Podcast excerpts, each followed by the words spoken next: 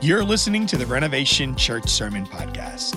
For more information on services and events at our Simpsonville and Greenville locations, visit us online at therenovation.church. I was coming into church this morning, and something just really struck me like it never has before. I saw some gray haired, beautiful grandmas walking into the church. And a little while later, I saw children about this high walking into church with their parents. This isn't in my notes. And I said, Lord, this is awesome. I love church life. I love worshiping together and praying and seeking the Lord and hearing from the Lord and just connecting. I love when God pours out a corporate anointing that's richer than by yourself anointing. That's good too. But He blesses corporate anointing because He's into it. I'm so thankful and so grateful. I've had kind of a rough life and been through divorce and a lot of things in my life. But God's given it back to me again because I was just thinking this morning. I have a six year old grandson and a three year old granddaughter that are in the back right now learning about Jesus, singing our songs. And they were adopted by my lovely son and daughter here. My grandson would have been raised in inner city Detroit. Instead, he gets to come here and be along with God's people. He is not going to know that life at all.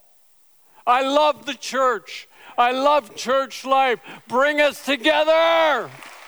Amen. Now I got to try to bring what God laid on my heart.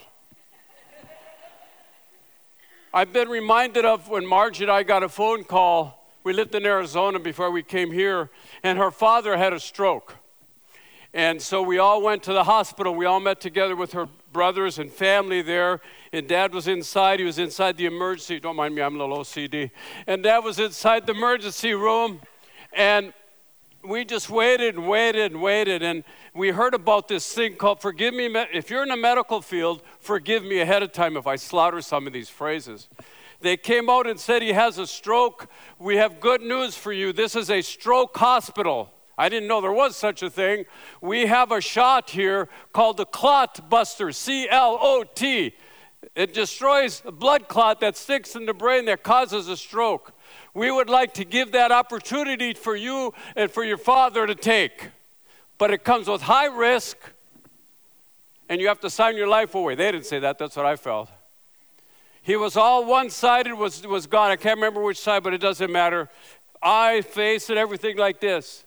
Sat down, family agreed, he agreed, wife, mother, uh, mother-in-law agreed to take the shot because he didn't want to live like this. Within minutes, it was like a miracle. He just went like this. And he got just about everything back again. I am so thankful for that because I, I, he had to stay in the hospital for a couple of days. So I'd walk around the stroke ward. And I, you know me, I'm kind of nosy. I like to talk to people a little bit, and I'm not too shy. And I looked inside and I saw some of the things I've never seen in my life before. People were twisted and contorted and, and broken. And they're probably going to stay like that the rest of their life. It happened in minutes. And when the families came up to visit, you could just see the brokenness in their lives. And I just said, wow, this is really painful to people. And it happened in minutes. And he got to go home after that, and he got some more years before he graduated. And that's when it hit me to start thinking about what I want to talk about today the process of brokenness. The process of brokenness. Please open your Bibles to Exodus chapter 2. I'm going to be using the NIV, and I would like to read a little background to you about Moses. Pharaoh was a really insecure leader. The Hebrew children were starting to have lots of children and lots of children and he was so insecure that he thought if they went to war that the, the israelites would war against him in the war. So he said go out and kill all the baby boys that are when they're born the midwives. And they didn't do it. They let him go and there was this couple that had a little baby. They just loved him, thought he was a beautiful child, so they put him in the reeds in a river, made a little basket for him. And sure enough, God's timing, who comes along? But Pharaoh's daughter. And Pharaoh's daughter says, uh, uh, I want that baby. The baby's crying. Take, take, take the baby home and let's, let's, find a, let's find one of the Hebrew women that can nurse him and nurture him. And sure enough, they went and found her, and, and it was the mother of the baby. Is God good or what? For, first paid daycare. she came home and she got, she got paid to take care of her only child. Moses was raised with the highest standard of living in the world. The best food, the best medical, the best education of the time, the best gym, the newest iPhone, an electric charged chariot. Could you see him go down the road with a chariot, no horses? He had the best of the best. I have a feeling that Moses was a little bit arrogant and he had a little strut with him. I can't do that anymore, but you young guys can. And there was just something about Moses that, you know, he needed, God put him in there, but he needed, he needed something to happen to his life. He needed to eat some humble pie. It would have been good for Moses. So let's go to verse 11, Exodus chapter 2, verse 11. One day after Moses had grown up, he went out to where his own people were, and he watched them at their hard labor he saw an Egyptian beating a Hebrew, one of his own people. Verse 12. Looking this way and that, and seeing no one, he killed the Egyptian and hid him in the sand. Moses murdered somebody. First of all, he was strong enough to do it, and he wasn't afraid to do it. Maybe he thought he was going to be the Savior or something. Maybe some words were said, and he, he thought, well, I'm, I'm going to be, I'm going to do this on my own. Verse 13 the next day, when he went out and saw two Hebrews fighting, he asked one in the wrong, Why are you hitting your fellow Hebrew? The man said, Who made you a ruler and a judge over us? Are you thinking of killing me as you killed the Egyptian? Uh oh. Uh oh. So far, Moses was going up and going up and getting better and getting better. In verse 15, it says, When Pharaoh, when Pharaoh heard this, he tried to kill Moses, but Moses fled from Pharaoh and went to live in Midian, where he sat down by a well. Fear causes people to run or to hide or both. Fear always causes people to run, to hide, or both. Moses started his downward spiral for the first time in his life because he was going up until then. He fled, he went, he sat down. Listen to me. He fled, he went, and he sat down. Moses needed to be brought down before he could be raised up. Moses needed to be brought down before he could be raised up. In a group this size, there might be a few people here that need to be brought down before God can use you again, and a little bit of brokenness might be good for you. Did I just say that? I needed it, and I still need it. I need my balloon popped about every three days so I could get through the door. It's just who we are. But with God, down is up. With God, down is up.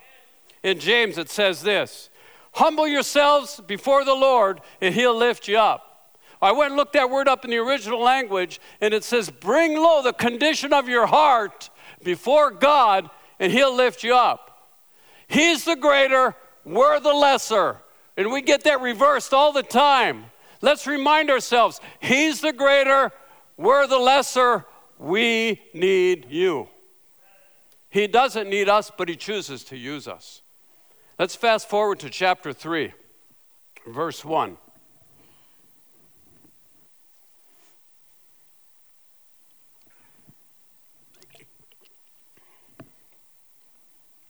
Now Moses was tending the flock of Jethro, his father in law, the priest of Midian he had led the flock into the far side of the wilderness. Not only is he fleeing down, not that he went and now that he sat down, no, he's on the back side of the, of the wilderness. And he came to the Horeb, the mount, he came to Horeb, the mountain of God.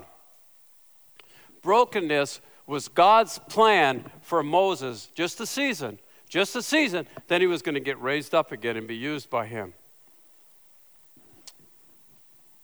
It has been said that humility has two options. Option number one, humble yourself in the sight of the Lord. Option number two, be humbled by the Lord. I highly recommend number one. I've been in the other one, it's no fun. Highly recommend humble yourself in the sight of the Lord. It feels good. Exodus 3 2. There the angel of the Lord appeared to him in flames of fire within a bush. Moses saw that the bush was on fire and it did not burn up. 30 and verse 3. So Moses thought, I will go over and see this strange sight, why the bush does not burn up. The Lord has a way of getting our attention. In Arizona, it was not uncommon for a cactus to start on fire from spontaneous combustion. When you have 110 degrees for 90 days in a row and not a drop of water, not a drop of water, and your humidity is below 10%, it's a dry heat, right? Okay, it's happened where a cactus will start on fire by itself. And Moses knew that because he was in the desert. But what got Moses was he kept looking at that cactus and it wasn't falling apart and turning into ashes. God will do some things in your life to get your attention. Let him get your attention early on before the road gets rougher and bumpier. The lesson here is Moses moved closer to God. See, God's a good checker player. You make your move, he'll make his. Draw close to God, he'll draw close to you. He's just there waiting. He wants more of you. Will you give him more?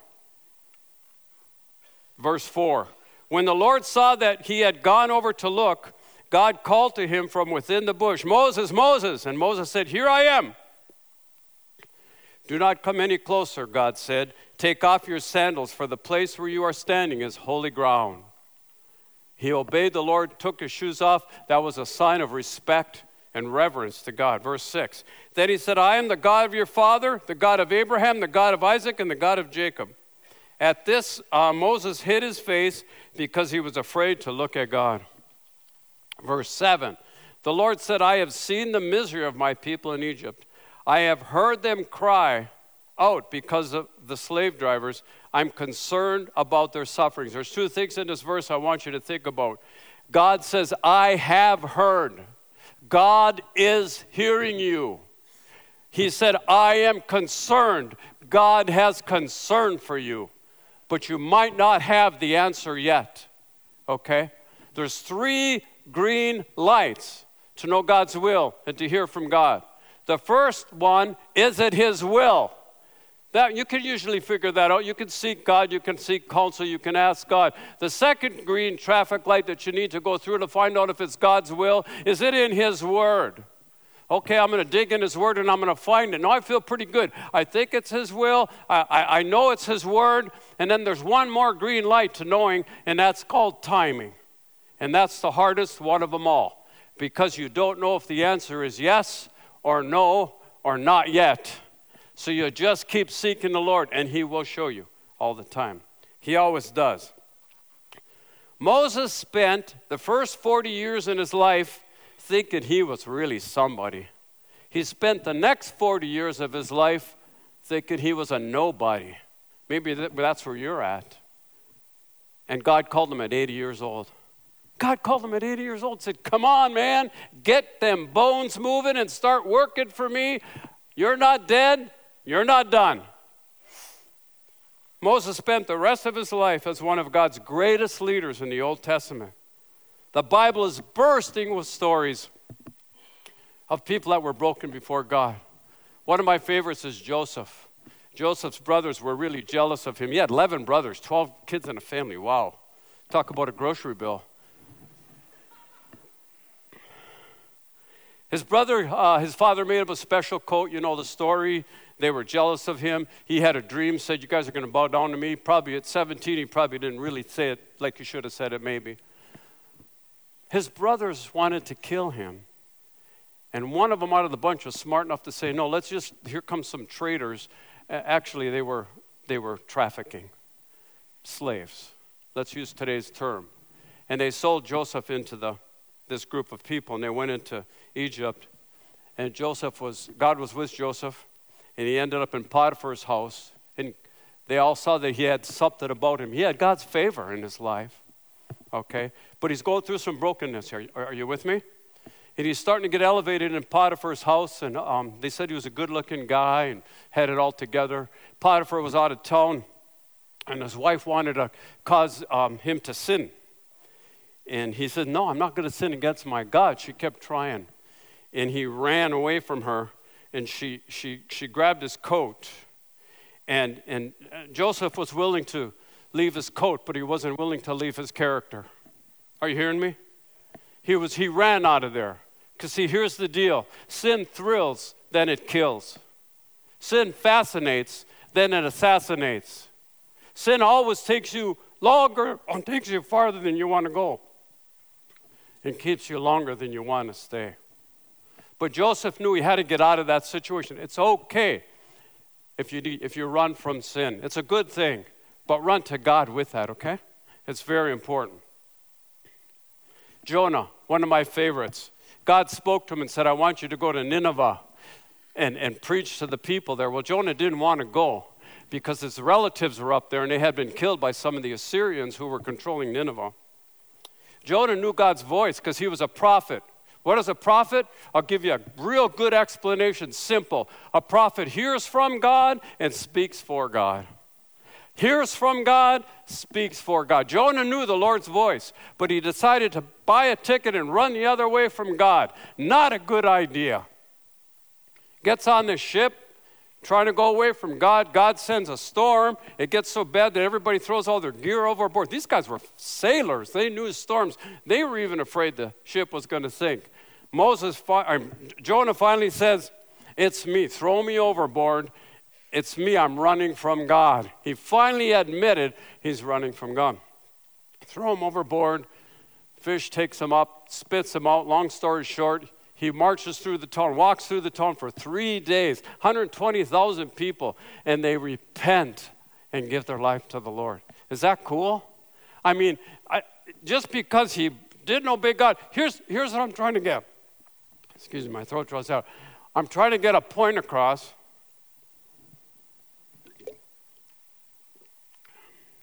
When God calls you and asks you to do something, and you run from God, you fight God, you arm wrestle God, He's going to win anyhow. And you don't do it, He may get somebody else to do it, and you miss out on a blessing. The other thing that happens, if God's calling you to do it, and He wants you to do it, and you to one, you need to go do what God's asked you to do instead of waiting and fighting and wrestling with God. And you'll come out of whatever He asks you to do, walking this far off the ground, saying, Why didn't I do it three days ago when He asked me to do it? Next time I'm going to go. Then there's the woman at the well. Jesus goes up and talks to her. She said, Wait a minute. Jews don't even talk to us Samaritans. We're, we're, we're mixed breed, you don't want nothing to do with us.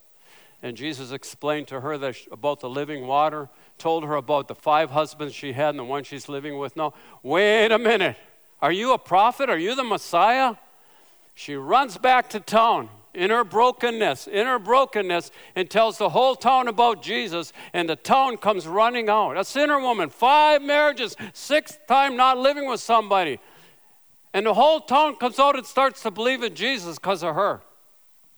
He took a broken life and changed it around and brought salvation to that. I want to give you a little thing about brokenness that God kind of showed me. And uh, I'm still trying to learn things as I go along. That we are made out, like out of clay jars. Doesn't the Bible say? We're made out of clay jars. And uh, we're very um, vulnerable. We're all a different color, we're all a different shape, and we're all a different size. So we give our life to Jesus, and we get uh, snug as a bug in a Christian rug. Okay? and we're living a nice Christian life. We're going to church, and we're doing any. We're doing. Is there any teenagers here today? Te- yeah, I love having teenagers in church. Thank you. But what happens as you walk with the Lord, you find out that there's some things that are still happening. It's not a bubble, it's the real world.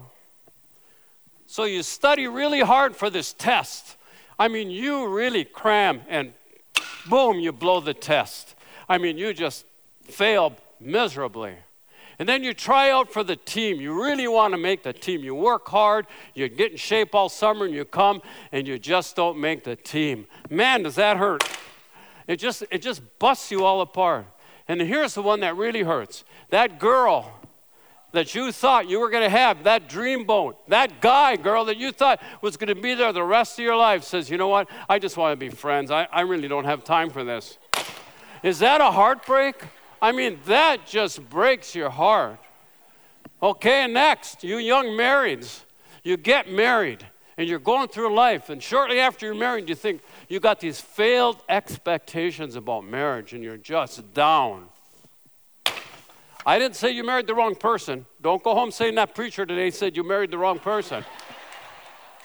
I'm talking about marriage, the scope of marriage. Then the other thing that happens with young marriages is, is, is you start to have financial pressure.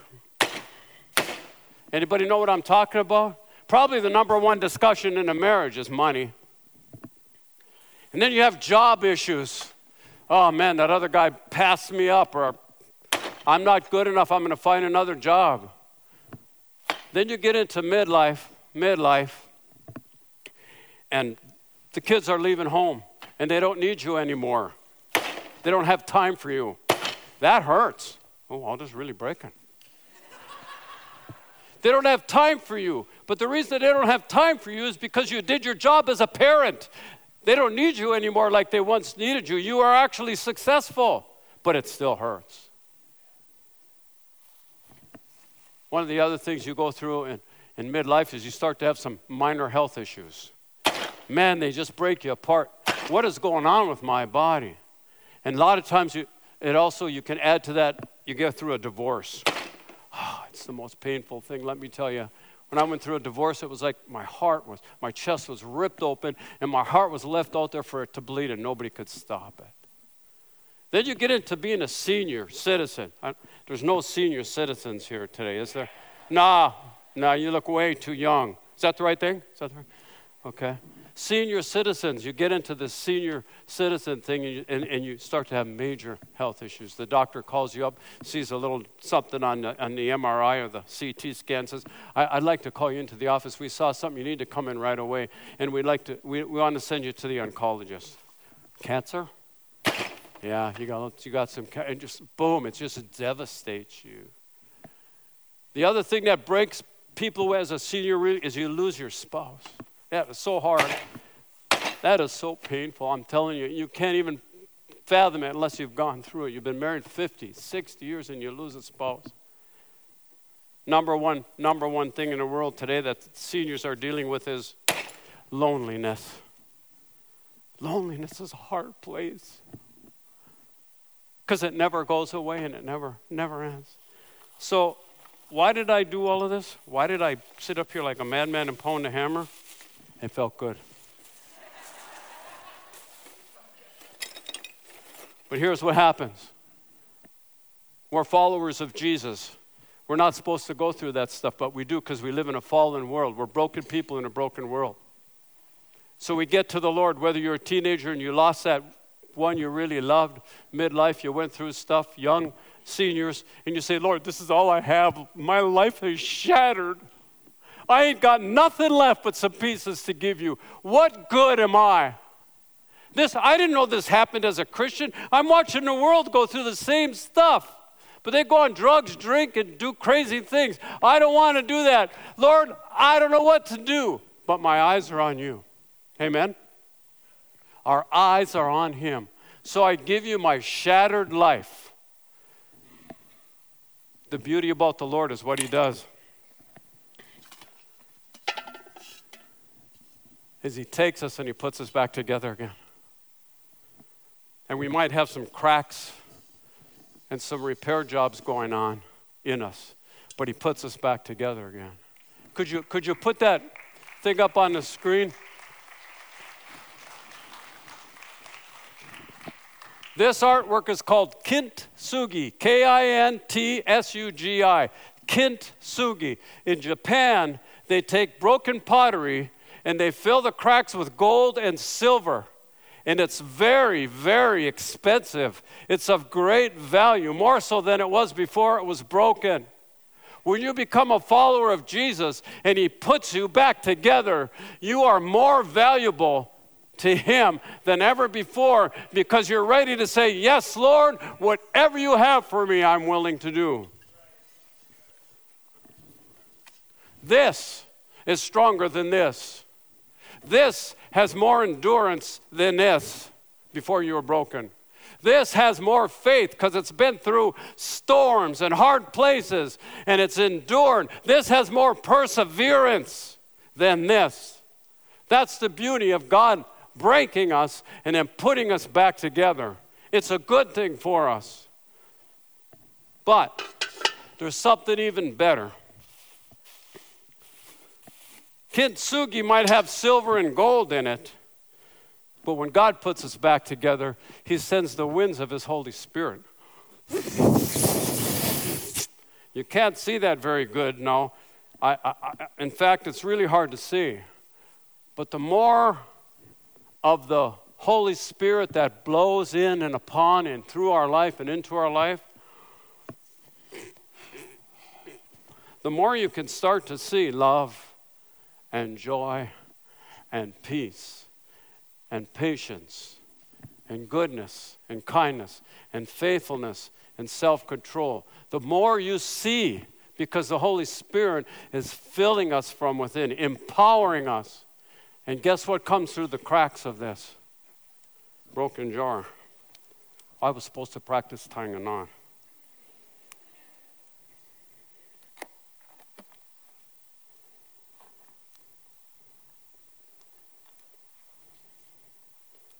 When the Lord continues to fill us with His Spirit,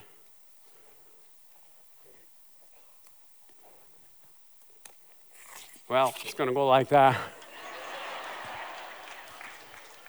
the Holy Spirit comes in our lives, and some things start to come out of the cracks of our lives. I was sharing with Dave when he went fishing in uh, Minnesota. I said, I have a, a trick for you. On Monday, start eating garlic if you're going fishing on Friday. On Tuesday, eat some more garlic. On Wednesday, all week long, you eat some garlic and you go fishing on Friday night, and those mosquitoes are going to have nothing to do with you because they don't like garlic and it's oozing out of your pores. Follow me now. When the Holy Spirit comes into your life, Jesus oozes out of your life. And when you have cracks in your life and you're not perfect, you see, us seniors, we start, when we were younger, we start talking about all the jobs we had and how much money we made. Now we talk about how many surgeries we've had and how many scars we have. But you know what? Jesus oozes out of those scars. That brokenness, you have more compassion, you have more fruits of the Spirit than you've ever had before. It's a wonderful thing, and I don't know how to explain it any better than that. The process of brokenness. Romans 9 says something that I think, oh, I want to give you, sorry, I haven't talked for a while like this. I have three takeaways for you, but before that I want to read 2 Corinthians 4:17. For our light and momentary troubles are achieving in us and achieving for us an external glory that far outweighs them all. Verse 18. So we fix our eyes on not what is seen, but on what is unseen, since that is seen is temporary, but what is unseen is eternal. I want to give you three takeaways today. Takeaway number one brokenness develops spiritual maturity. Brokenness develops spiritual maturity. It has a way of growing our faith, kind of like a spiritual fertilizer. It increases our endurance. When you have some brokenness and God puts you back together, something happens. You just get some endurance. It keeps us steady in storms. Number two, brokenness on earth creates an openness in heaven. Brokenness captures the heart of God, you guys. He likes brokenness because He can work with that. He allows that in our life, so we are sometimes. It makes us uh, want to be obedient and it gives us a willingness to be led by the Holy Spirit. Brokenness builds inner strength. It puts a strong desire in us to make Jesus look good. I really want to make Jesus look good, don't you? He's worthy of it. Remove me from the picture and make him look good. Brokenness helps Jesus ooze out of our lives. My hope and prayer is that you'll benefit from your season of brokenness. It positions us to receive and to hear from Jesus. It really does. I want to do something different today. I was going to ask you to stand up. If you would, please. Could you all stand up? I'm going to switch gears for a minute. Uh, Lord put on my heart this morning, and as I was preparing for it, that if there's one person here that doesn't know Jesus Christ as their Lord and Savior, it's worth it to pray and ask them to take on Jesus into their life. Amen? Could you, could you close your eyes and bow your head with me? If you're that one that's just fighting you right to the fence and you want to jump in, but you haven't yet, it's time. Today's the day of salvation. Don't leave here without Jesus. If you've, if you've fallen away from the Lord and walked away, it's time to come on back. His arms are open. Our arms are open. He loves you. Don't. I fought and wrestled God for so long. When I gave in, it was so good. Bow our heads, close our eyes. I'm going to ask everybody to say this Lord Jesus, I believe you are the Son of God. I believe you died on the cross for my sins. Thank you for forgiving me for my sins. Jesus, I invite you into my life. I receive you as my Lord and Savior. Amen. If you did that for the first time or any time, would you tell somebody? The Bible says, confess with your mouth, believe in your heart that Jesus is Lord, and you will be saved. Tell somebody you trust. It's very important. We're not going to bring you up here and have you do that. But I would like to ask the prayer team to come up at this time. And we're going to have prayer before we go. But I, I want it to come up early because there's something I want to say here. God has put prayer people in this church and, and they know how to pray. When we ask for prayer, these, these, when I need prayer, these are the ones I go to. They will pray. They will seek God. They will get a breakthrough. Please get prayed for before you leave church. Brokenness positions us to be used by Jesus. The Lord bless you. The Lord keep you and may the Lord shine his face upon you. Thank you for coming. I dismiss you. You're awesome. Please come for prayer. Amen. Thank you. Thanks for listening to the Renovation Church Sermon Podcast. Find out more about following Jesus and building his kingdom at therenovation.church.